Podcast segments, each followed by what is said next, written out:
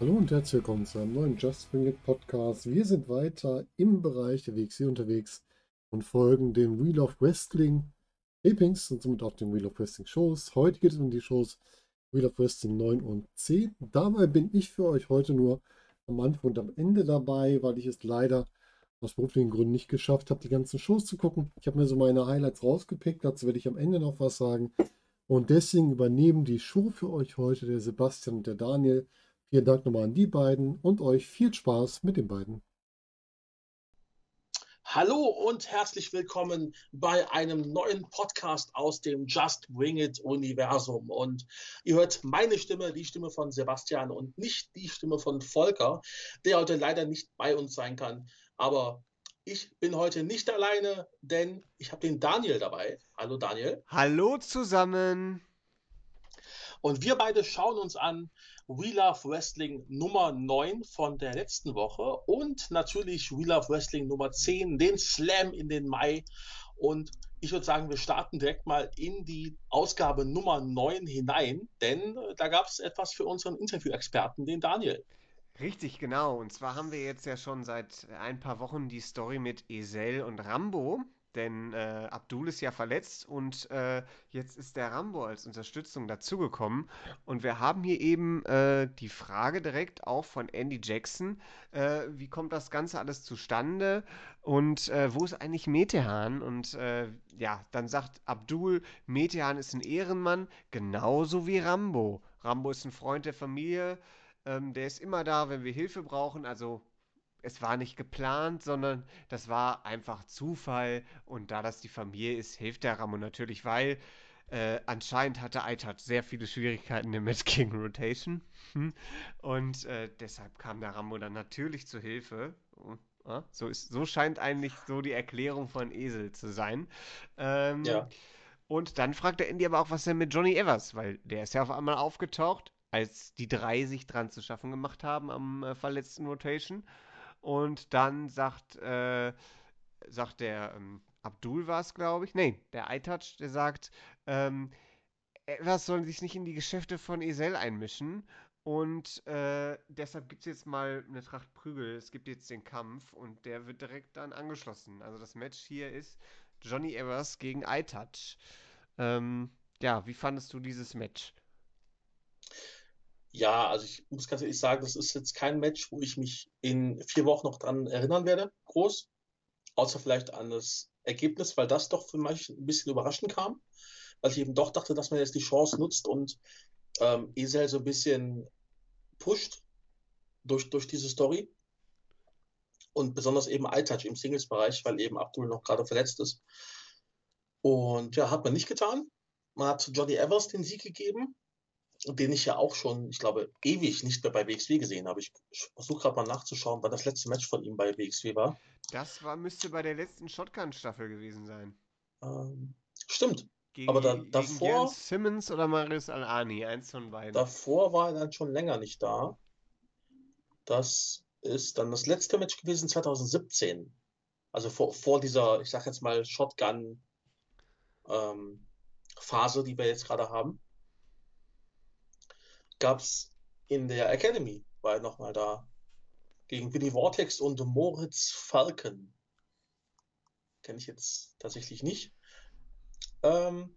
Das weißt du gerade auswendig natürlich alles. Ich beneide dein Wissen und deine Möglichkeit, in die Vergangenheit zu blicken und einfach diese Matches abzurufen aus deinem Kopf. Ja, Wahnsinn. Nein, dann natürlich vielen Dank an unsere Kollegen von cagematch.net, die diese fantastische Datenbank aufgebaut haben.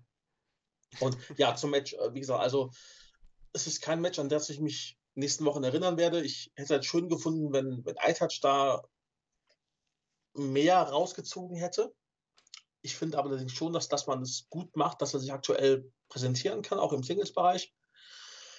Von daher kann ich da nichts zu sagen, also nichts groß weiteres zu sagen. Es war halt einfach da. Ich denke, man braucht irgendwelche Gegner aktuell und das Roster ist ja gerade, sag ich mal, knapp bemessen. Und man sollte natürlich auch mit jemandem, der neu im Singles-Bereich ist, nicht gleich mit dem Midcard-Champion oder World-Champion sogar anfangen. Und deshalb muss man eben sehen, was man macht. Und gleichzeitig hat man eben Leute wie Rotation und Johnny Evers, die ja auch mal zeigen sollen, nochmal dem Zuschauer, warum sie eben dabei sind, was sie alles können. Und deshalb finde ich das als so eine Startfehde für einen neuen Weg, den Ezel einschlägt, finde ich das eigentlich gar nicht so schlecht. Aber du hast schon recht, dieses Match hat jetzt keinen hohen Erinnerungswert, sage ich jetzt mal. Und ich finde es eben auch schade, also natürlich vielleicht für die Story ganz gut, dass Johnny Evers hier den Sieg gewinnt, weil vielleicht am Ende vorgesehen ist, dass Ezel diese Story quasi gewinnt und dann weiterzieht. Ja, aber natürlich für einen iTouch, der jetzt schon mehr verloren hat als gewonnen hat in den letzten Wochen, ist es natürlich schade, und die müssen ja auch ihr Brot nach Hause bringen. Das ist ja auch so eine Sache. Nach dem Match gibt es aber auch nur eine Standard-Promo. John Evers sagt halt, er hat Ezel besiegt und die drei hätten ja keine Chance. Ja, und das ist der typische Standard. Ich weiß, es wird schon getan jetzt in den letzten Wochen, dass weniger Post-Match-Interviews oder Interviews am Anfang stattfindet, aber ich finde, das hätte man noch ein bisschen runterfahren können. Ich muss nicht nach jedem Match ein Post-Match-Interview haben, wenn nichts Großartiges passiert ist. Ich weiß, es ist, man versucht vielleicht, die Matches dann auch noch auf ein anderes Level zu heben, aber ich glaube, das ist genau das Gegenteil ist der Fall, weil wenn alle ein Post-Match-Interview haben, dann ist das Post-Match-Interview nicht mehr besonders. Das hat mehr Sinn gemacht beim Cash Grand Prix, weil da gibt es dann noch die Wertungen, die Ergebnisse, die damit einfließen, die Punkte, Karten eventuell. Aber jetzt bei den, sag ich mal, in Anführungsstrichen normalen Singles- und Tag-Team-Matches muss es nicht immer so sein. Vielleicht bei den Titelmatches, vielleicht wenn wirklich was passiert ist, wie eine Aktion, die der Ringrichter nicht gesehen hat, irgendwas, worum man sich ärgern kann oder irgendwas ganz Besonderes, dann macht das vielleicht Sinn. Aber ansonsten finde ich das immer eher, ja, hält ein bisschen auf, finde ich. Ja, bin ich voll bei dir. Also ich sehe es auch so, nach großen Matches, wie zum Beispiel nach Volto gegen Hudo, was es ja in der Ausgabe gab, da ist sowas völlig okay. Oder nach Titelmatches, aber nicht, wenn Johnny Evers iTouch besiegt. Also tut mir leid, aber das ist jetzt nicht gegen die beiden. Da hätte auch random Name X eingesetzt werden können. Aber nee, brauche ich nicht. Ja gut, das nächste Segment, wir sind jetzt also in einer neuen Story wieder drin, ist mit Tristan Archer, der wird nochmal zu Emi Satoshi gefragt und sagt, er ist ein bisschen enttäuscht. Er wurde ja mit der falschen Verletzung da in ihrem letzten Match ein bisschen übers Ohr gehauen, ausgetrickst und er wurde geleimt, würden manche sagen. Und es ist halt ein bisschen schade natürlich für Tristan Archer, dass er da quasi von einem Vorbild ein bisschen ausgetrickst worden ist, aber man lernt dazu und dann, man kann natürlich sagen, das ist das Business und so, ne? Es geht eher um die Siege, aber es lässt eben auch darauf schließen, dass diese Story mit Emi Satoshi noch nicht vorbei ist. Und ich finde es eigentlich gar nicht so schlecht, dass zwei Leute, die schon ein bisschen länger dabei sind, natürlich Tristan Archer jetzt noch nicht in der WXW, aber insgesamt, dass sie sich so ein bisschen beide hochschaukeln durch ihre Erfahrung. Oft kann das was bringen, wenn dann zwei, sag ich mal, gestandene Charaktere sich ein bisschen hochschaukeln gegenseitig. Und es ist ja auch nicht so, dass wir das jetzt ständig kriegen. Das riecht nach einer etwas längeren Pause, die aber später nochmal aufgegriffen werden soll. Das ist zumindest mein Eindruck. Und er sagt eben auch nochmal, Emil, ich weiß, dass du zusiehst, und schaut dabei auch direkt in die Kameralinse, das fand ich ganz cool, und er behält es im Hinterkopf. Und dann geht eben der Fokus auf die Trial Series von Pariss, der heute der Gegner von Tristan Archer ist, und er freut sich ja, mit Pariss zu arbeiten, er arbeitet gerne mit jungen Leuten. Er hofft, dass er heute Pariss was beibringen kann. Ich glaube, an seiner Stelle ist es echt schwierig, nicht das französische Pariss zu sagen. Also ich finde es ja schon manchmal schwierig, weil ich immer Pariss sagen will. Aber das hat er gut hingekriegt. Er sagt Pariss und er hofft, dass er dem heute was beibringen kann. Genau, hatte ich schon gesagt. Und ja, es gibt eben auch gute Sachen am Wrestling, nicht nur Imisitoshi-Sachen. Nochmal ein kleiner Seitenhieb am Ende und dann passiert eben das Match. Und mein Eindruck dazu ist, da ist nicht viel zu sagen. Tristan Archer gewinnt und wird am Ende von Tristan Archer auch nach hinten geholfen. Wie fandest du das Ganze? Ja, also ich bin ein großer Fan von beiden. Gerade Tristan Archer, habe ich ja bei Twitter schon geschrieben, ist für mich ein Superstar. Ich verstehe nicht, warum der nicht irgendwo groß gesigned ist und da abliefert, weil es auf jeden Fall könnte.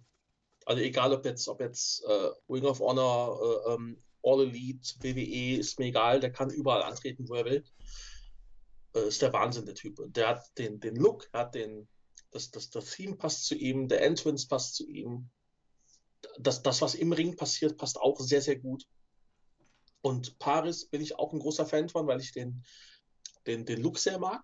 Und mich hat halt wirklich voll dieses Interview mitgenommen, wo er gesagt hat, dass er nach Deutschland kam und ihn am Tag, ich glaube am Tag, als er hier ankam, seine Freundin verlassen hat und er dann mit nichts dastand und einfach versucht, jetzt sich hochzuarbeiten. Das hat mich voll gehuckt. Ich bin da total bei. Und von daher fand ich, dass man in dem Match konnte man Pariss ein bisschen darstellen. Tristan Archer als das, was er ist, als der Superstar, ja, wirklich sehr, sehr gut gemacht. Und das dann eben, wie du sagst, dass das Archer Pariss dann noch nach hinten hilft, spricht nur für ihn. Ja, gut. Da habe ich nichts weiter hinzuzufügen, denn jetzt kommen wir zu einem großen Teil, der wieder auf meine Kappe geht. Und zwar jetzt haben wir ein Interview, ein Sit-Down-Interview backstage mit Christian Bischoff, der so als Interviewer jetzt in den letzten Aufzeichnungen auch gar nicht so in Erscheinung getreten ist. Deshalb finde ich gut, dass man ihn dann auch mal ja, vom Kommentatorenpult wegholt und auch nochmal, dass er zeigen kann, was er sonst noch so kann. Dass wir immer nicht nur Jokic und Andy sehen, sondern eben auch die Nummer 3 im Bunde. Und wir haben eben auch das Entrance-Theme, was im Hintergrund so ein bisschen gespielt wird. Mit Hintergrundmusik wird übrigens auch gearbeitet. Also da kommen wir vielleicht später nochmal drauf zu sprechen. Und im Interview geht es um Folgendes. Also bei Wheel of Wrestling 10 treffen beim Slam in den Mai, treffen die beiden. Also das ist einmal der Marius Al-Ani und der Bobby Gunns. Und in diesem Interview wird eben Marius Al-Ani interviewt. Und die treffen eben beim Slam in den Mai in einem 2 out of 3 Falls um die WXW Unified World Wrestling Championship aufeinander. Bischof fragt, wie sich das anfühlt. Und Marius sagt, Bischof kann sich gar nicht vorstellen, wie das ist mit dem Streak, dem Catch-Grand-Prix-Sieg und dem World-Title. Es fühlt sich genauso an, wie es aussieht. Er ist auf dem Olymp angekommen. Und dann fragt Bischof nach der Taktik. Das finde ich auch immer so ein wiederkehrendes Ding in den letzten Folgen von Wheel of Wrestling. Es wird immer wieder nach der Taktik gefragt. Und ich frage mich immer, welcher Wrestler gibt denn jetzt einfach so am besten noch eine Woche vor dem Match seine Taktik preis? Also, ja, ich glaube, das hängt damit zusammen, dass man ja seit dem Restart, sage ich jetzt mal, der Corona-Phase, so ein bisschen wirklich mehr aufs Sportliche guckt. Und wenn du dir halt mal Fußball-Interviews anhörst, Vorspielen, da wird auch immer gefragt, wie geht sich das Spiel an, ne, und so weiter und so fort. Da sagt halt auch jeder zweite Trainer, ja, als ob ich Ihnen jetzt sage, wie unsere Taktik aussehen würde. Ich glaube, das ist daher so ein bisschen, in Anführungszeichen, geklaut. Aha. Also Marius sagt auf jeden Fall, dass er keine Taktik hat. Er macht alles instinktiv und er reißt wie ein Löwe. Also er hat es quasi im Blut. Er braucht keine Taktik mehr. Bischof weist dann auch nochmal auf die Shotgun-Championship-Fehde hin, die beiden vor Jahren mal hatten. Und da hat Al-Ani auch ganz den Titel abgenommen. Und dann fragt er einfach, Marius, kannst du noch so ein bisschen mal über die Regentschaft von Bobby als Champion reden? Und dann sagt Marius, ja, lobt Bobby Gunns plötzlich. Hat ja doch nicht nur Pfeifen besiegt, da gab es ja Setcher und Dragunov und bestimmt noch ein paar weitere gute. Aber er war der Champion. Und er war es Champion. Und er ist nicht mehr gut.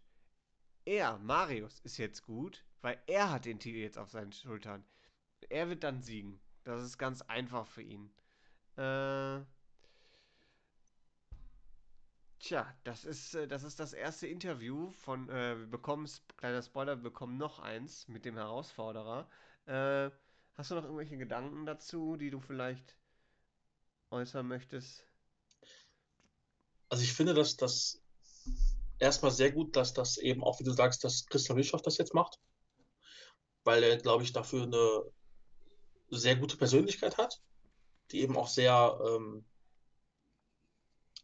neutral rüberkommt, weil gerade bei Dan Jokic und Andy Jackson merkt man halt schon mal, dass die eben doch sehr dem gegenüberstehen, was ein Al-Ani ausdrückt, sage ich jetzt mal. Und das ist, glaube ich, bei Christian Bischoff etwas neutraler, was aber auch nicht schlimm ist, nur dass man eben, ich finde, dass das wirkt einfach besser. Und ja, man hat das genutzt, um eben Al-Ani nochmal darzustellen als das, was er ist, nämlich als der Champion, als vielleicht aktuell der beste Wrestler in Europa. Und ja, von daher alles gut gemacht. Das wird auf jeden Fall ein richtig gutes Match. Und was wir jetzt als nächstes bekommen, das war auch ein richtig gutes Match. Faster Moodle gegen Senza Volto standen sich nämlich auf einmal gegenüber. Und ja, was fällt dir dazu ein, wenn du da nochmal drauf zurückdenkst? Ja, also das beste Match von Wheel of Wrestling, ganz allgemein, bis jetzt, finde ich. Weil du hast mit Senza und Mudo, ich glaube, wenn da Fans in der Halle gewesen wären, die Halle hätte gebrannt. Das sind ja beides solche Publikumslieblinge, was man so mitbekommt auf Twitter und Instagram. Und ja, es war einfach ein Wahnsinnsmatch. Es ging hin und her. Es hatten beide ihre sehr guten Phasen, wo ich halt wirklich gedacht habe, es ist nach, sagen wir mal, 8, 9, 10 Minuten vorbei. Aber deines ging dann fast 20 Minuten. Und ich glaube, das war auch mit das längste Match, was wir jetzt gesehen haben bei Wheel of Wrestling. Wenn wir mal, obwohl selbst das Titelmatch letzte Woche, oder nein, doch, bei Wheel of Wrestling 8 war das, glaube ich, ne? Ja. Ging ja nur, ich glaube, 13 Minuten. Und das merkt man halt deutlich, finde ich, dass mit mehr Zeit eben auch die Matches dann qualitativ deutlich besser werden. Gerade wenn da eben so Leute im Ring stehen, wie eben Volto und Mudo, die, glaube ich, die größten Gewinner des Jahres 2021 sind, wenn man jetzt mal Al-Ani rausnimmt, weil die, glaube ich, jetzt richtig angekommen sind in der WXW. Also von daher, Top-Match, wenn ihr es nicht gesehen haben solltet, guckt es euch bitte unbedingt an auf WXW Now. Das ist wirklich, finde ich, das beste Match bisher bei Wheel of Wrestling. Also da gibt es mindestens noch 2, 3 andere, die vielleicht jetzt durch diese Zeit sehr viel dazu gewonnen haben. Vor allen Dingen jetzt hier Levaniel und das Team mit Heisenberg und Anil Marik auch. Also da sind schon ein paar, die tatsächlich auch was daraus ziehen konnten, auch wenn da jetzt nicht so viele oder keine Fans sind. Das ist richtig, ja. Ich fand dieses Match jetzt nicht vielleicht das beste Match der Tapings, aber ich fand es auch sehr gut. Ich fand vor allen Dingen gut, wie Mudo immer wieder mit seinen Kicks die High-Flying-Aktionen von Volto stoppen konnte. Und ja. Dann auch, man hat auch Momente gehabt, wo es vielleicht nicht so ernst war, aber trotzdem intensiv mit dem Figure-4-Legwalk zum Beispiel. Ich habe hier noch aufgeschrieben, Mudo verliert leider nach einem Eifeltor aus dem Nichts, weil ich hätte mir eher gewünscht, dass Mudo dieses Match gewinnt, um nochmal wirklich einzuzeigen, dass er nach seiner kleinen Krise wieder voll da ist. Weil Volto sehe ich eher im Tag-Team im Moment. Und deshalb, das wäre vielleicht noch die Kirsche auf der Sahnehaube gewesen, wenn das Ende noch gestimmt hätte, aus meiner Perspektive. Aber ja, ansonsten, ja, das war echt ein sehr gutes Match. Und wir haben auch ein kleines Post-Match-Interview noch. Volto sagt, er muss erstmal verschnaufen, aber er ist jedes Mal froh, wenn er Andy Jackson sieht, wenn er wieder zum WXW kommt. Und er freut sich jetzt über seinen Sieg und er sagt, Mudo ist nicht nur ein guter Wrestler, er ist auch ein sehr smarter Wrestler. Und er wird sich sein Bein erstmal ansehen lassen, weil darauf hat Mudo sich ja ein bisschen fokussiert und unter anderem deshalb auch der Figure 4. Ja, und dann muss Andy in dem Abend Volto auch Backstage helfen, weil er gar nicht mehr so gut auftreten kann. Hoffentlich haben wir jetzt hier nicht eine Injury-Storyline. Auf jeden Fall werden wir noch merken, dass Volto nicht so ganz mehr auf Zack ist. Sag ich mal, in nicht allzu ferner Zukunft. Ja. Und das hat auch vieles mit den nächsten Leuten zu tun, die dann in der Show zur Sprache kamen. Und zwar ist das einmal Aigle Blanc. Und ja. Der wird von Andy interviewt. Und er sagt, das letzte Mal, als die beiden im Ring standen, also Maggot, und er spricht über Maggot, da haben haben Maggot und Prinz Ahura verloren gegen Volto und ihn selbst. Er will jetzt einfach weiter beweisen. Nein, die Pretty Bastards haben das Match gewonnen gegen Volto und Aigle Blanc, genau. Und er will jetzt eben beweisen, dass er trotzdem dazugehört und dieses Match jetzt gegen Maggot gewinnen. Maggot kommt zum Ring und heißt jetzt Son of Nothing. Also er nennt sich Son of Nothing und natürlich begleitet von Heisenberg und Baby Allison. Heisenberg mit dem blauen T-Shirt sticht immer noch so ein bisschen heraus. Ja, das stimmt. Das Match an sich geht gar nicht mal so lange.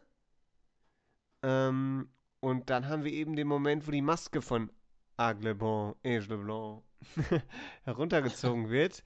Und die Kamera filmt dann auch sofort nach unten, ne? Und Blanc läuft weg und wird ausgezählt nach mehrfacher Aufforderung auch von Maggot und Baby Allison.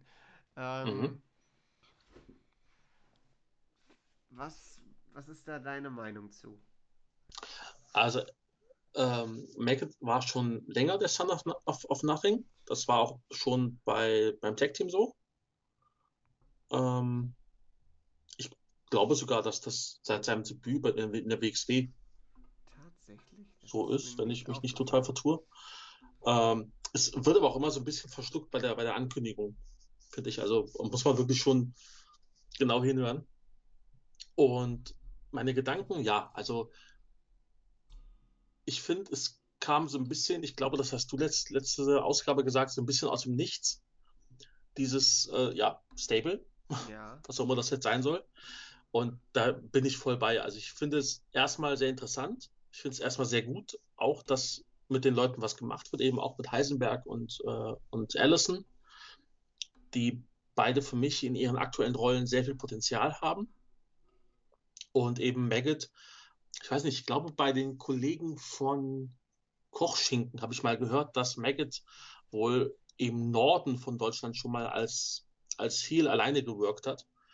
Und das wohl auch sehr, sehr gut war. Und jetzt sehen wir auch, warum. Weil ich finde, dass das durchaus eine Wirkung hat, dass er da jetzt alleine ohne Ahura, sage ich mal. Er hat ja trotzdem noch seine beiden Kompagnons dabei. Aber er ist eben nicht mehr der Maggot, der er bei den Pretty Bastards war. Und ich finde, das merkt man hier deutlich. Weil ich glaube, dass der Maggot, der noch bei den Bastards war, das Match so nicht gewonnen hätte. Richtig, das ist schon auch, ich will nicht sagen ernster, aber anders. Ja, genau. Und es ist sehr unterhaltsam. Das kann man nicht anders sagen. Das definitiv. Ich bin ein großer Fan davon. Auch wenn ich natürlich Maggot nicht mag, weil er der Heel ist. Weil er das aber auch sehr gut macht. Und gerade eben die Aktion, dass er die Maske runterzieht, das geht gar nicht. Ich erinnere mich noch gegen Walter, gegen Phoenix beim Karat. Da gab es ja sowas Ähnliches, wo dann Phoenix die Maske von einem Fan geklaut hat. Das war auch ziemlich cool. Und ich finde es aber super, dass die Kamera sofort wegschwingt. Also die wissen halt ganz genau, hier ist jetzt eine Grenze übertreten, hier filmen wir nicht. Finde ich super. Und ja, wir werden da später noch drüber sprechen, aber ich finde das erstmal eine sehr, sehr gute Geschichte. Richtig, wir können auch direkt jetzt im Anschluss darüber sprechen. Und zwar setzte sich das Ganze beim Slam in den Mai fort. Und zwar gab es da ein In-Ring-Segment. Und zwar gab es das Rematch zwischen Aigle Blanc und Maggot sollte stattfinden. Genau. Aber Aigle Blanc kam nicht raus. Dann kam Maggot und dann spielt auf einmal eine böse Hintergrundmusik. Das ist irgendwie der neue Stil. Haben auch andere Promotions jetzt auf einmal für sich entdeckt, aber bei WXW habe ich es tatsächlich das erste Mal gesehen und gehört, vor allen Dingen. Da gibt es dann diese Hintergrundmusik, während Maggot im Ring steht und die Promo beginnt. Weiß ich nicht. Mhm.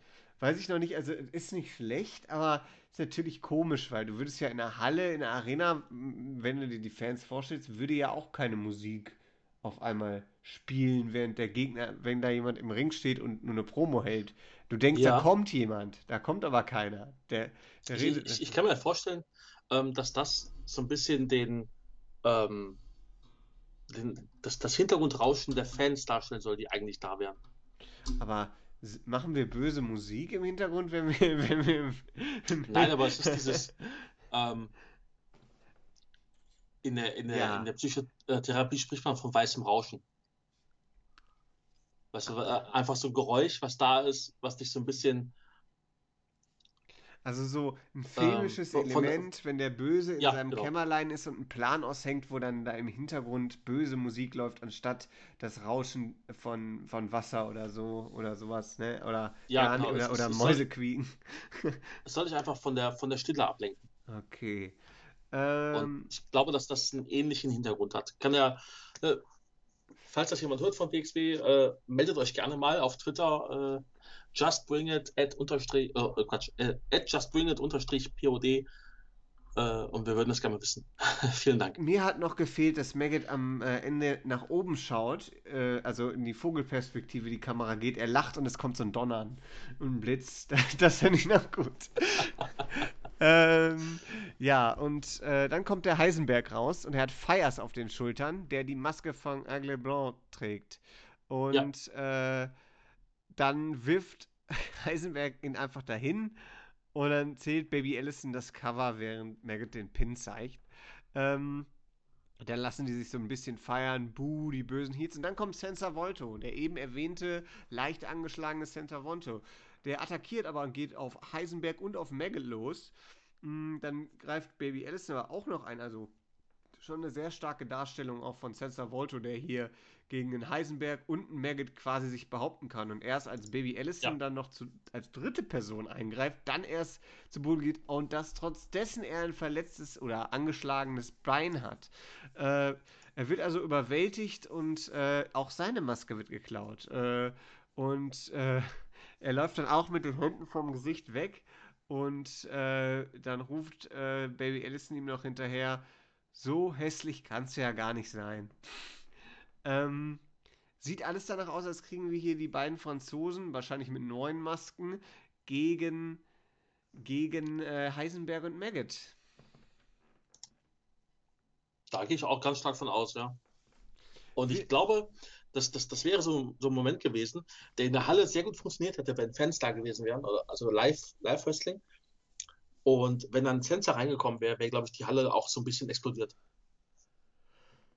Ja, kann ich sehen. Ich bin jetzt, also Senza und Aigle Blanc, und das holt mich halt nicht ab, weil ich brauche einfach auch die Gesichtszüge. Ich mag die Masken nicht. Also, ne, Masken ist nicht so mein Ding. Und das Lucha Libre Wrestling eben auch nicht. Aber... Du bist also eher so ein Maggot-Guy, ja? Okay. Ich finde den Act mit Maggot und Heisenberg finde ich schon richtig stark. Deshalb hoffe ich auch, dass da kein Stein auf dem anderen gelassen wird, wenn dieses Tag-Team-Match dann stattfindet und dass Heisenberg und Maggot einfach rasieren. Das wäre ein Match, das ich abfeiern würde, wo eben die beiden Babyfaces immer wieder versuchen zurückzukommen und dann aber immer wieder gestoppt werden, entweder durch miese Tricks von Maggot oder durch einfach schiere Kraft und Power von Heisenberg, der seine Wut nicht unter die Kontrolle kriegt. Ich finde, da kann man aber viel draus gewinnen, das ist schon interessant. Kann man machen. Ja, definitiv. Wir sind immer noch bei Wheel of Wrestling 9 allerdings. Jetzt haben wir einen kleinen Ausflug in die Zukunft gemacht, aber... Jetzt kommt es eben zu einem kleinen Backstage-Segment mit Marius Al-Ani nochmal. Und zwar ist das so wohl nach dem Interview mit Christian Bischoff entstanden. Auf der Kamera wird so ein bisschen die Schärfe eingestellt und Marius sagt dann, ich bin natürlich schon scharf genug, da brauchst du gar nichts nachstellen. Dann ruft er den Fires und er erklärt, er will ihm mal so ein bisschen was vom Business erklären und so. Wer erfolgreich sein will, der muss sich mit Champions umgeben, ja. Und deshalb machst du mal hier schön meinen Pokal und meinen Gürtel blitzeblank. Ich vertraue da nur dir. Du hast 2 Stunden. Also Fires muss da polieren. Dann kommt mit Glasreiniger, ja. Mit Glasreiniger. Und dann kommt Sensor mit Glasreiniger, damit das auch schön glänzt. Bei der Trophäe kann ich mir das auch bildhaft vorstellen, dass die viele Patscherhändchen drauf hat. Aber dann kommt Senza dazu. Also Marius ist weg. Senza kommt und fragt, hast du Maggot gesehen? Und die anderen? Und Fair sagt, nö, die habe ich nicht gesehen. Passt jetzt für mich nicht so da rein, weil weder Fires noch Marius haben irgendwas mit dieser Story zu tun. Aber gut, sollte vielleicht einfach darstellen, dass Volto nervös ist und seinem Freund helfen will und ihn rächen will. Hat er dann nächste Woche versucht, hat nicht geklappt, wie wir gerade schon besprochen haben. Dann kommt Dennis Zinner auf einmal ins Bild, der TikTok-Star Dennis Zinner. Und er sagt, dass er Norman Harras heute besiegen will, denn Harras hat alles zu verlieren und er hat alles zu gewinnen. Auch so eine Standard-Promo. Ganz kurz gehalten. Ich muss auch einmal, ich habe mir aufgeschrieben zum TikTok. Ich bin überrascht. Dennis Zinner hat Stand von vor etwa 14 Tagen 66.000 Follower und etwa 1,1 Millionen Likes bei TikTok. Oha. Ja. Das wusste ich tatsächlich nicht. Das ist also nicht untertrieben. Dennis Zinner ist tatsächlich ein TikTok-Star. Checkt ihn also auf. Wenn ihr Dennis Zinner sucht, dann findet ihr ihn auch bei TikTok. Ich kann mir sehr gut vorstellen, dass 99% unserer Hörer mindestens 2 TikTok-Accounts bereits haben. Am besten mit beiden Dennis Zinner folgen. Da verpasst ihr nichts. Also wir haben jetzt hier ein Shotgun-Titel-Match. Norman Harras will verteidigen gegen Dennis Zinner. Und überraschenderweise gibt es keine Tricks. Wie fandest du das, Sebastian? Sehr gut. Sehr gut. Es zeigt so eine Weiterentwicklung, finde ich, für Norman, die sich ja auch dann in der 10. Ausgabe so ein bisschen auch fortsetzt. Auch wenn da, können wir später drüber reden. Aber ja, es zeigt halt genau das, wo beide stehen. Dennis Zinner hat versucht, so ein bisschen hochzukommen, wie eben schon bei Archer gegen Pariss. Und Harras ist einfach der Champion. Und der hat einfach kurz einen Prozess gemacht und dann war gut. Ja, und er brüstet sich ja auch damit, dass er jetzt clean gewonnen hat. Und der nächste Gegner, der macht ihm sowieso keine Sorgen. Und Andy verkündet dann aber mit Freude und Genuss, dass es sich mit Freude und Genuss, das ist so typisch Andy Jackson, verkündet er, dass Michael Knight der nächste Gegner ist, was mir schon mal sehr gefällt. Und Harras sagt dann, ja, der hat ja schon einiges auf dem Buckel, aber es ist seine Zeit, sich einen Namen zu machen, nicht mehr die Zeit von Michael Knight. Das hier ist nicht mehr die WXW, sondern wie wir bereits während der Shotgun-Staffel festgestellt haben, das ist die Norman, oder während des Catch Grand Prix haben wir das festgestellt, das ist die Norman Harras Show. Das kommt mir irgendwie bekannt vor, das haben wir irgendwie auch schon mal festgestellt. Ja. Was auch gar nicht so schlecht ist. Ne? Und vor allem stimmt's ja auch, muss man auch mal dazu sagen. Ich finde auch, man hat so ein bisschen gemerkt, als der Name Michael Knight fiel, ist so ein bisschen Norman Harras das Gesicht entglitten. Habe ich so das Gefühl gehabt? Richtig, ich hätte auch Sorgen. Dann ist aber sofort eine Sekunde später wieder in seinen Modus geschaltet und sagt, ach ja, der alte Mann, ich mach den platt. Also sehr, sehr gut dargestellt auch von Norman, also wirklich gut gemacht. Ja, und wir kriegen das, wir können ja auch direkt über das Match mit Michael Knight reden, das war nämlich sehr, sehr gut. Michael Knight geht da mit einer positiven Stimmung rein, sagt Wheel of Wrestling, das klickt bei ihm und jetzt nutzt er diese riesige Chance, um sich endlich bei WXW auch mal festzusetzen mit dem Titelsieg und da wird er alles dran setzen. Und dann während, nach einem sehr guten Match, sehr, sehr guten Match, wiederholt sich eigentlich alles ein bisschen für Norman Harras, oder? Von der Woche davor. Was meinst du? Ja, also er setzt wieder keine Tricks ein, obwohl er einen hochkalibrigen Gegner hat. Ja, okay. Es gab ja am Ende diesen Griff in die Augen. Ich weiß nicht, ob man das als Harras-Trick bezeichnen sollte. Das gibt es ja in jedem Match eigentlich immer mal wieder. Von daher weiß ich nicht, ob man das da werten kann. Aber ja, du hast recht. Er wird immer mehr zum Fighting Champion, sage ich mal. Nicht zum Tricky Champion. Andy Jackson sieht das auch. Er sagt, er sieht die Qualität des Matches und Harras hofft, dass Jackson ihn lobt, aber dann sagt er, oh Quatsch, ich hoffe doch nicht, ob du lobst, deine Meinung interessiert mich doch gar nicht. Das war alles Ironie, nimmt da ein bisschen also den Andy auf den Arm. Es ist mir egal, was die Leute von mir halten. Er ist nicht nur gut aussehend, sondern auch eloquent. Ja. Und er lobt dann aber tatsächlich auch Michael Knight. Er ist zwar das German Highlight, aber die Niederlage gegen Norm war Michael Knights WXW-Highlight bisher. Aus den Augen von Norman Harras gesehen zumindest. Ja, und der nächste Gegner von Norman Harras ist dann Gulasch Junior. Und Norman sagt einfach nur, den kenne ich nicht. Also ich muss wirklich sagen, dass Norman als Shotgun-Champion in fast Rekordzeit wirklich viel da rausholt. Ja, vor allem. Am Anfang wirklich, wirkte er fast der Gürtel so ein bisschen zu groß für ihn, hatte ich so das Gefühl, dass er ihm halt nicht gepasst hat, aber mittlerweile ist er da richtig gut reingewachsen, also wirklich richtig, richtig stark. Auch der Umgang mit den Regeln und so, das natürlich... Ja. Das ist natürlich, also die schränken ihn natürlich ein, aber die helfen ihm bei seiner Charakterentwicklung irgendwie sehr. Ja, auf jeden Fall, definitiv. Also da sollte man dran nehmen, das ist auch eine Story, die sich schön entwickelt. Und eine Story, die sich natürlich auch schon wirklich zugespitzt hat, ist eben die Main-Event-Storyline. Und jetzt kommen wir eben zum Interview mit Bobby Gunns. Ich habe heute sehr viel zu erzählen, weil wir haben sehr viele Segmente und weniger Action im Ring. Verzeiht es mir. Wir haben einmal das Interview wieder mit Christian Bischoff. Und Bobby sagt erstmal, ja, ich war 2 Jahre lang Champion und habe jetzt bei Dead End verloren. Bedankt sich dann aber für die Einladung trotzdem bei Christian Bischoff. Er sagt, er ist auch nur ein Mensch. Und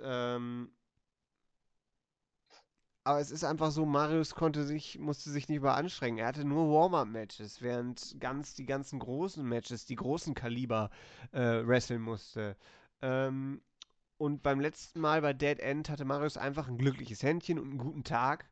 Und auch hier fragt Christian nach der Taktik und die verrät Gunns natürlich nicht. Warum auch? Warum sollte er die Taktik verraten? Marius soll seine Zeit als Champion einfach genießen, aber den Titel holt er sich auch schon wieder. Und dann stellt Christian eine ganz interessante Frage, und zwar, ist Marius Al-Ani der Bessere? Was für mich die Frage auch so ein bisschen erweitert, wenn man die mal so ein bisschen erweitert, das, was wir uns hier auch schon gestellt haben, ist Marius Al-Ani der bessere Bobby Gunns? Und Gunns sagt er darauf nur, ich verlange nach objektivem Journalismus. Er will solche Fragen über Marius nicht hören. Bobby Gunns ist ein richtig guter Catcher, aber Marius Al-Ani ist eben auch ein richtig guter Catcher. Er würde seinen Stil respektieren, aber er kann eben diese Möchtegern-Rapper nicht respektieren. Er als Bobby Gunns ist zu 100% fokussiert und er muss sich jetzt hier beweisen und genau das hat er vor.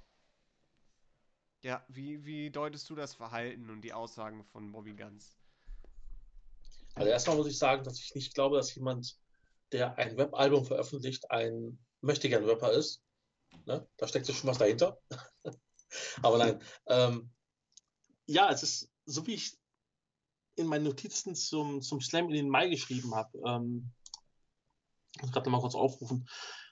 Habe so ein bisschen das Gefühl, dass das Al-Ani seinen Peak noch lange nicht erreicht hat, aber Bobby schon wieder auf dem Weg nach unten ist. Und ich glaube, das merkt Bobby. Der weiß, dass es langsam vorbei ist. Also nicht die Karriere von ihm, sondern dass einfach Leute nachkommen, die ihm über sind. Und das hatte für mich so ein bisschen was von Verzweiflung und erstmal letzter Chance auf die Titel. Ja, die Zeiten ändern sich und das geht ja auch an einem Bobby Gunns nicht vorbei. Aber es sind besondere Zeiten und es gibt Leute, die gerade nicht bei WXW oder die jetzt in den Wheel of Wrestling Episoden nicht aufgetaucht sind, die sich perfekt als neue Gegner für Bobby Gunns anbieten und gegen diese sie auch noch nicht wirklich zwingend langfristig gefädelt haben. Zum Beispiel ein Cara Noir oder ein Jörn Simmons. Also da ist noch einiges für Bobby Gunns drin. Also wir singen jetzt hier nicht das Abschiedslied für Bobby Gunns, wobei ich mir natürlich auch vorstellen könnte, im Wrestling darf man auch niemals nie sagen, dass er einfach auch mal was Neues sich sucht. Und das ist halt, liegt in der Natur der Dinge, dass wenn man alles erreicht hat, dann zieht man vielleicht weiter. Ich weiß es nicht. Wir werden es sehen. Die Zeit wird diese Dinge erzählen. Ja, und dann sind wir auch schon beim Main Event dieser Folge. Und zwar haben wir ein etwas längeres Interview vor dem Match mit Leon und Tim. Tim sagte, ja, ich wollte ja lieber um den Titel antreten. Und Leon sagt dann, erstmal ruhig bleiben. Die beiden müssen sich als Tag-Teamer erstmal finden. Denn, wenn wir nochmal zurückschauen, hat Robert Dreissker ja ein Tag-Team-Titel-Match aus irgendwelchen Gründen den beiden angeboten. Und das hat Leon ja abgelehnt, weil es auch überhaupt keinen Sinn ergibt. Also bin ich voll bei Leon. Ja, wirklich. Und wenn sie funktionieren, dann würden sie auf jeden Fall der Chance nachgehen. Aber jetzt eben noch nicht. Leon sagt, Tim muss einfach runterkommen. Man muss sich nach oben kämpfen. Man kann nicht direkt oben ansetzen. Und es geht Step by Step. Und es geht eben nicht sofort um den Titel. Nach der Frage ums World-Titel-Match, weil da hat Leon ja den entsprechenden Bezug, weil er ja einer der Trainer von Marius Al-Ani war. Da sagt er meint, der Titel pusht Marius Al-Ani schon ganz schön, aber wer am Ende es wird, tut er sich sehr schwer, sich festzulegen.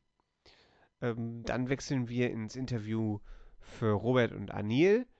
Und Anil sagt, jeder wird seine Qualitäten zeigen und am Ende wird der Sport gewinnen. Klang so ein bisschen wie vorher aufgeschrieben. Und das bringt auch Robert ein bisschen zum Grinsen. Und er sagt, ja, er kann da dem gar nichts mehr hinzufügen, was sein Vorredner gesagt hat. Es wird ein cooles erstes Match als Champions. Und er ist gespannt, wie die beiden Gegner sich zusammen zeigen werden. Und dann steigen wir eben in das Tag-Team-Match ein. Und am Ende gewinnen die Fans, genau. Genau, am Ende gewinnen die Fans. Alles ist wunderbar. Es hat eigentlich nur noch gefehlt, dass jemand an der Seite vom Bild reinkommt und Blumen verstreut.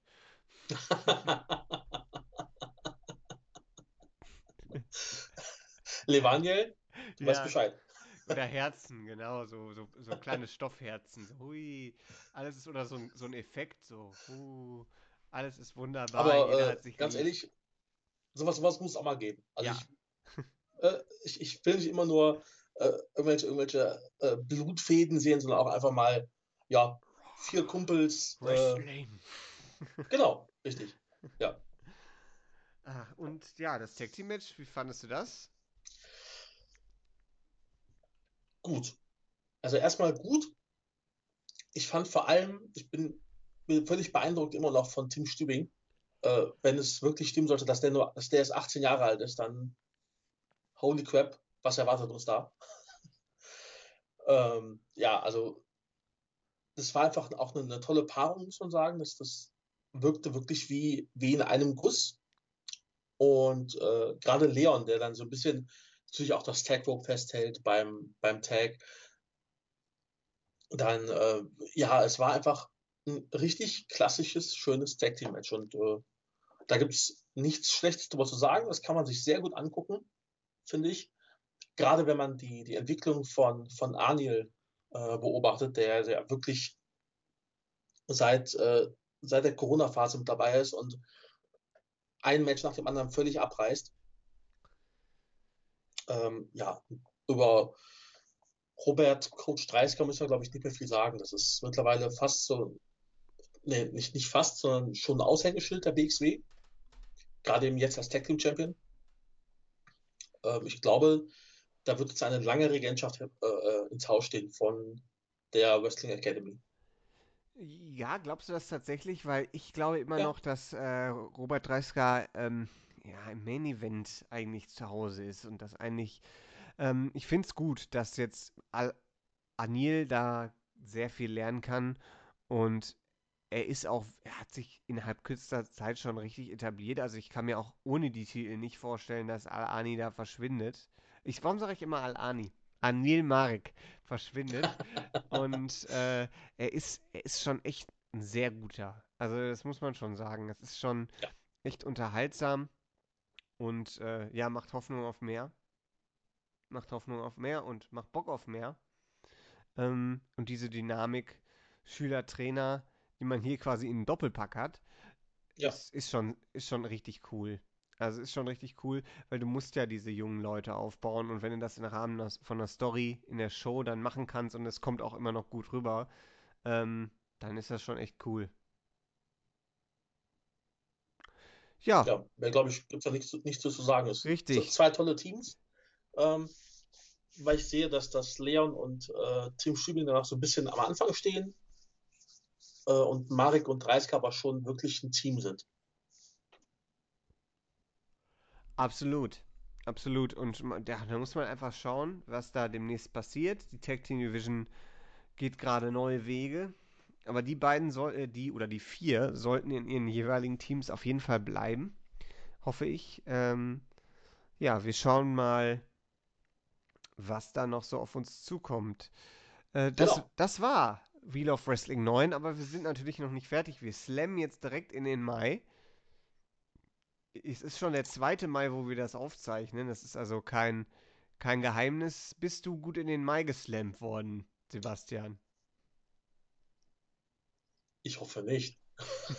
Nein, aber ich bin gut reingekommen. Ich war letzte Woche in außerhalb, sagen wir es mal so, darum konnte ich auch nicht mehr aufnehmen. Bin jetzt wieder zu Hause und bin da gut empfangen worden und bin jetzt wieder dabei. Du bist wieder dabei und du hast dir natürlich auch angesehen, WXW Wheel of Wrestling 10, Slam in den Mai. Also so richtig mit Action und so. Ich habe leider keinen Maibaum gesehen in der Steffi. Fand ich ein bisschen schade. Den hätte ich mir jetzt auch gewünscht, dass man vielleicht eine dieser Säulen als Maibaum schmückt. Aber gut. Oder dass Levaniel irgendwem einen Maibaum setzt.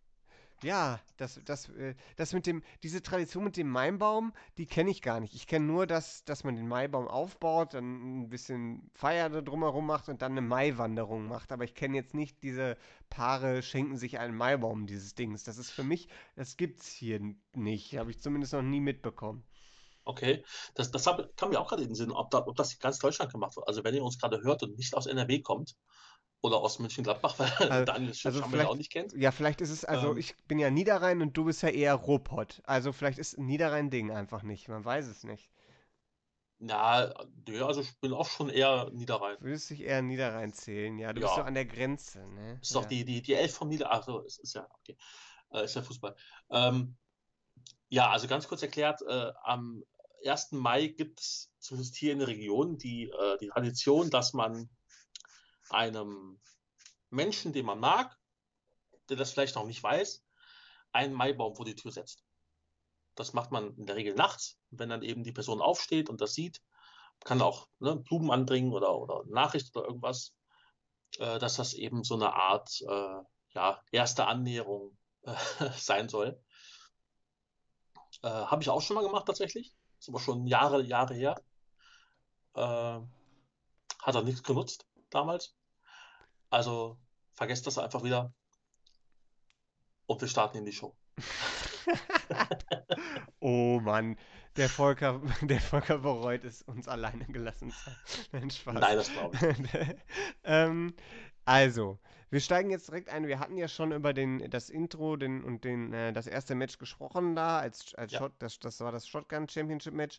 Und jetzt kommt ein Teil, wir haben also eine Wiederholung der Promos vom letzten Mal, der Sit-Down-Interviews.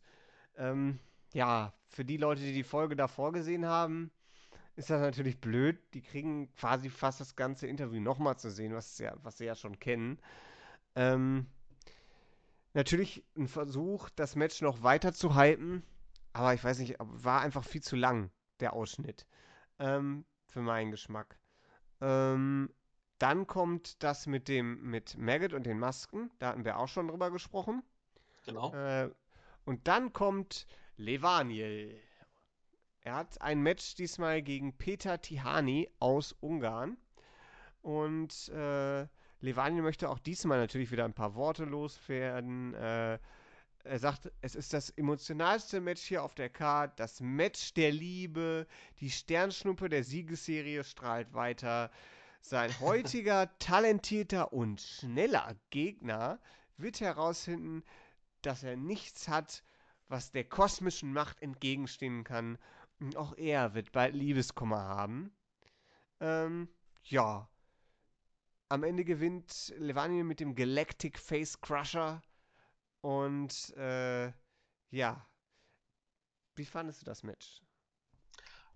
Ja, also erstmal muss ich sagen, dass ich schön finde, dass das Levaniel wieder der Prinz der Sterne ist. Er war ja so ein bisschen niedergeschlagen in letzter Zeit durch die Geschichte mit Al-Ani. Aber hat ja dann Michael Knight besiegt beim Dead End. Bei Dead End, genau. Und hat dann jetzt eben Peter Tihani besiegt, ist also wieder auf dem Weg nach oben. Und ja, eventuell könnte er jemand sein, der dann so in 3, 4, 5 Wochen, wenn der nächste Marquis-Event ansteht, dann eben gegen Norman Harras antritt und vielleicht sogar den Titel davon von ihm holt. Das wäre natürlich sehr überraschend, wobei die beiden ja gar keine Interaktion bis jetzt hatten und man merkt schon, dass die Fährten immer so ein bisschen gelegt werden.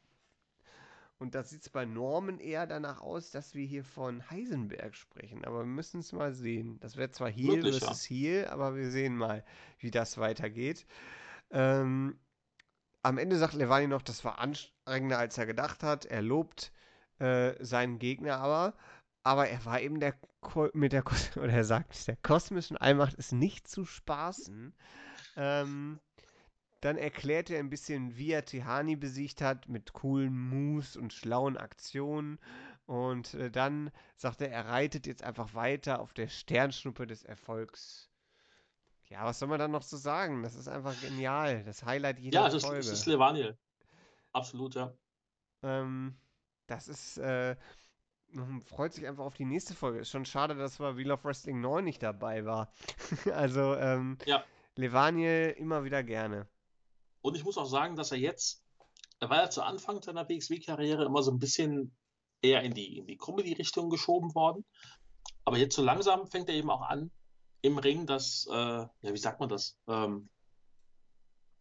Auf Englisch würde man, glaube ich, sagen, zu backuppen. Also er und untermauert das, was er in seinen Promos zeigt, mittlerweile auch im Ring. Das wird immer besser und ich bin immer noch ein großer Fan. Absolut, meine Wenigkeit auch. Ich kann gar nicht genug davon sehen. Ja, und du hattest ja gerade schon angesprochen, es gibt ein Feature-Event. Wir kriegen einen kleinen Trailer. Der Name des Events bleibt noch geheim. Präsentiert wird das Ganze von SL Wrestling. Tja, was das wohl sein wird. Tja, es waren ja Flammen zu sehen. Ich dachte halt erst an sowas wie Burg Rules vielleicht. Aber also ich habe auch keine Ahnung. Der Hintergrund erinnerte mich mehr an Drive of Champions. Okay. Das war ja glitzern und golden. No. Wir werden es sehen. Dann haben wir ein Interview, wo Tim Stübing sagt, ja, Leon hatte recht, mir fehlt noch ein bisschen an Erfahrung. Und Jokic fragt, was sind denn eure nächsten Pläne? Da sagt Leon, ja, eine gute Chance nutzen wir jetzt, und zwar gegen Hector und Cash Dullnig in unserem nächsten Match, denn Harmonie haben die beiden nicht, das werden wir ausnutzen. Ein bisschen Erfahrung haben wir jetzt als Team gesammelt, wir zwei, und wir schauen mal, was dann so alles in dem Match passiert, denn wir kriegen jetzt die überraschende Konstellation Hector Invictus und Dennis Cash Dullnig gegen Van Gasteren und Tim Stübing. The Future of Catch, wie er sich so gerne nennt. Jawohl. Das Match war ja sehr ereignisreich. Mal wieder. Also die beiden sind schon, Hector und Cash haben so ein bisschen so, ja nicht Comedy-Wrestling, aber die haben schon echt ihre Schiene jetzt da gefunden. Das ist schon, ja. Die passen nicht zusammen und doch passen sie zusammen. Ist so ein bisschen so eine Kane-Daniel-Bryan-Dynamik oder... Habe ich auch sofort dran gedacht, ja richtig. Oder Matt Hardy MVP. Wohl da ging es eher, um sich gegenseitig zu übertrumpfen. Aber es ist schon so Tag-Team, was ich nicht mag, aber einfach funktioniert.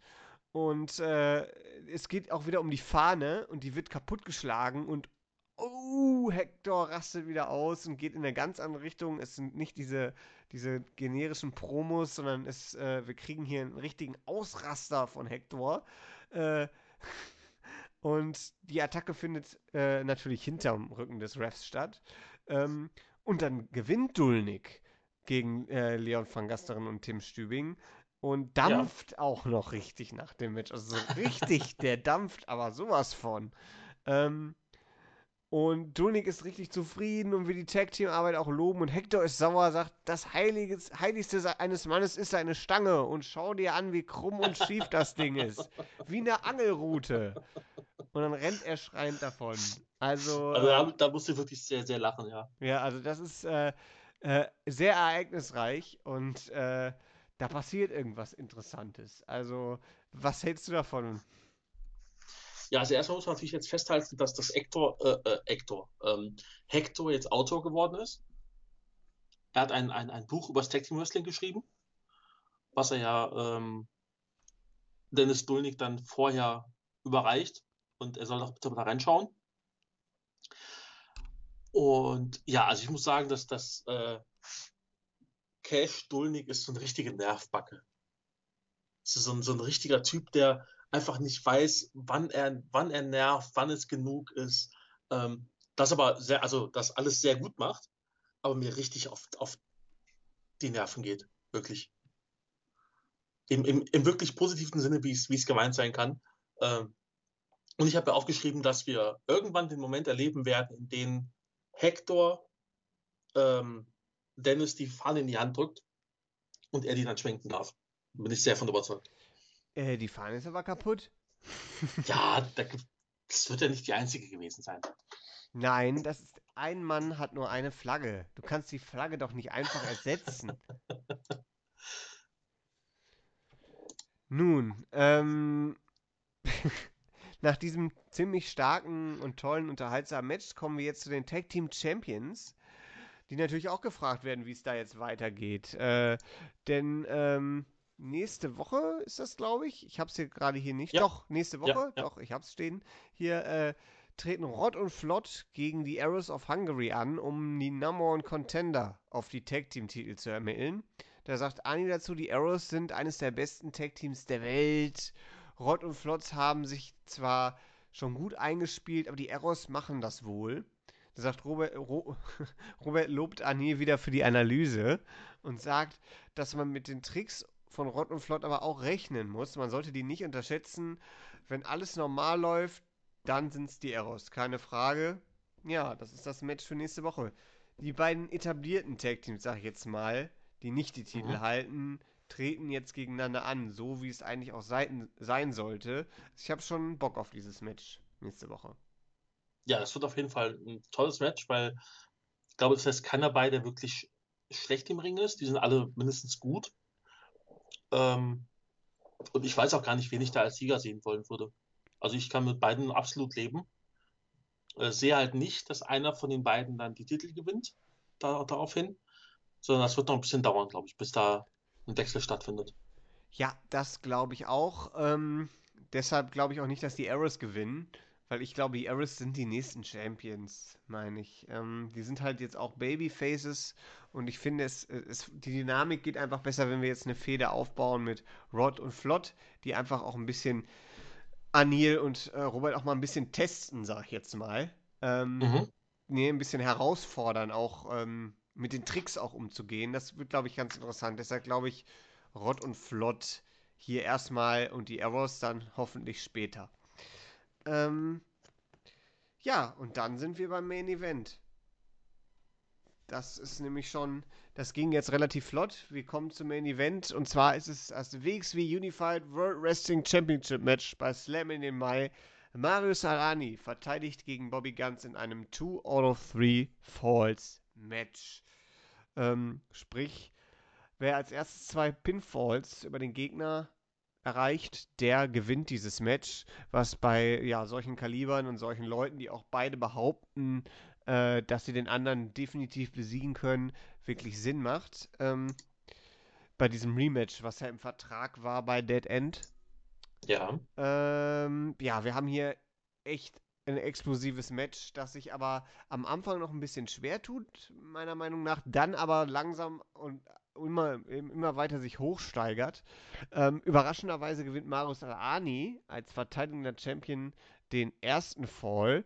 Dann kriegt Gunns den nächsten Fall und wir haben hier einen unausgeglichen. Das ist natürlich oft bei den 2 out of 3 Falls Matches so, dass wir hier den Ausgleich dann immer haben. Und das ist auch ein richtiger Schocker, denn es ist der erste Pinfall über Marius Al-Ani in über einem Jahr. Das ist schon echt ein Hammer-Moment und das zeigt eben auch, Bobby Gunns ist noch nicht durch. Und ja, dann bekommen wir hier einige Aktionen, wir bekommen TKOs, wir bekommen German Suplexes und Diamond Drivers und all diese ganzen Sachen, natürlich Ankle Lock und solche Sachen. Armbar haben wir auch zwischendurch. Eine ganze Menge Aktionen und richtig harte Sachen und auch schnelle Aktionen am Ende. Also wirklich ein Wechsel, der richtig schnell hin und her geht. Eine tolle Endsequenz. Ja, und am Ende gewinnt Marius Al-Ani. Durch TKO, glaube ich. Genau, ne? Ja. Durch TKO. Ja, also erstmal muss ich sagen, dass ich glaube, es war Christina Neuber, die jetzt der Ersatz für Fayas Aguila ist. Richtig. Also auch sehr gut gemacht an der Stelle. die Trophäe nicht fallen gelassen, sehr gut. Und ich fand es super, ich weiß nicht, ob es dir jetzt aufgefallen ist, als Al-Ani in den Ring gekommen ist, der hat ja jetzt diesen, ich sage jetzt mal Signature-Move, dass er durch die Seile geht. Und er hat während durch die Seile gehen, ich weiß gar nicht, wie ich das beschreiben soll, hat er den Titel geöffnet, also den Gürtel, und dann direkt in der Hand gehabt, als er im Ring stand. Das sah so cool aus. Also wirklich eine ganz, ganz coole Aktion von Al-Ani. War halt wirklich so ein kleiner Moment. Und das sind so die Sachen, die ich mittlerweile an ihm so feiere. Dass er aus den kleinsten Geschichten einfach irgendwas macht. Also wirklich richtig cool. Ja, er ist halt auch noch nicht, auch wenn er sagt, er ist im Olymp angekommen, man kann immer noch, sag ich mal, Feinjustierung machen, um vielleicht auch den letzten Fan zu überzeugen, dass hier eine extreme Entwicklung stattgefunden hat und immer noch stattfindet und man hier was Besonderes sieht. Ja, also das Match an sich, hast du da noch was hinzuzufügen? Ich denke schon, da wird ja... also erstmal... fand ich sehr schön, haben wir gar nicht besprochen, glaube ich, dass Andy Jackson jetzt mit am Kommentar saß und Danny Jokic die Backstage-Sachen gemacht hat. Und es wurde auch erwähnt, was Al-Ani für eine Entwicklung durchgemacht hat. Es wurde halt auch auf den Ninja Al-Ani eingegangen und da habe ich mich noch erinnert, wie er dann mit diesem Ninja-Hut und diesem Fächer in die Halle kam und das war schon so ein bisschen Fremdscham-Moment. Aber seitdem ist ja wirklich nur bergauf für ihn. Also vielleicht war es auch so ein bisschen auch der richtige Weg, den er da gewählt hat. Und zum Match selber muss ich sagen, dass ich generell so ein Problem habe mit Two Out of Three Falls Matches, weil, wie du schon sagst, es ist halt in 90% der Fälle wirklich so. Es gibt das 1-0, dann das 1-1 und dann eben den entscheidenden Pin oder Fall. Und ich finde, damit hat man immer so ein bisschen alles, was vor dem zweiten Fall passiert, so ein bisschen ad acta gelegt, finde ich. Weil es dann nur noch wichtig ist, wie der dritte Fall zustande kommt. Ich erinnere mich noch, es gab mal ein Tag-Team-Match, ich glaube sogar A4 gegen Ringkampf müsste es gewesen sein. Das war auch ein 2-3-Falls-Match und da wurde der erste Fall geregelt durch einen Double-Countout oder Double-DQ. Ich weiß nicht mehr ganz genau. Auf jeden Fall finde ich sowas deutlich besser geregelt als eben, du hast den ersten Fall, der Ausgleich und dann der zweite Fall. Und was ich auch noch sagen muss, ist, dass es mich überrascht hat, dass der erste Fall schon nach, ich glaube, fast 5 Minuten kam, oder sogar vorher, und dass das Match dann doch noch so lang ging. Also das hat mich erstmal überrascht. Aber generell war es ein super Match. Ich habe es auch allen meinen Freunden empfohlen, wie es Christian Bischoff gefordert hat später. Also wirklich ein super Match. Und ich finde, da sieht man auch genau das, was ich eben gesagt habe, dass du hast den ehemaligen Champion, Bobby Gunns, der so ein bisschen das Gefühl hat, jetzt eben übertrumpft zu werden von Al-Ani und der eben auch zeigt, und wo Al-Ani eben auch zeigt, warum es so ist. Dass er eben schneller ist, stärker ist, technisch besser ist als eben der aktuelle Champion und das hat man, finde ich, in dem Match alles sehr gut dargestellt.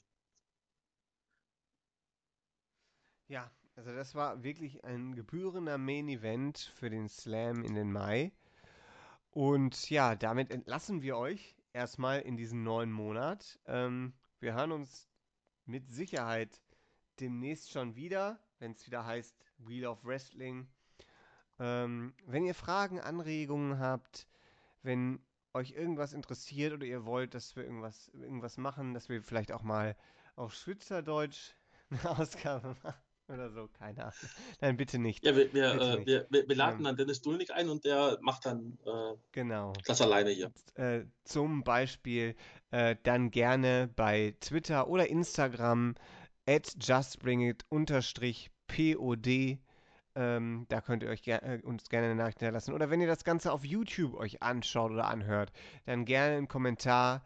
Wir lesen alles und antworten auch.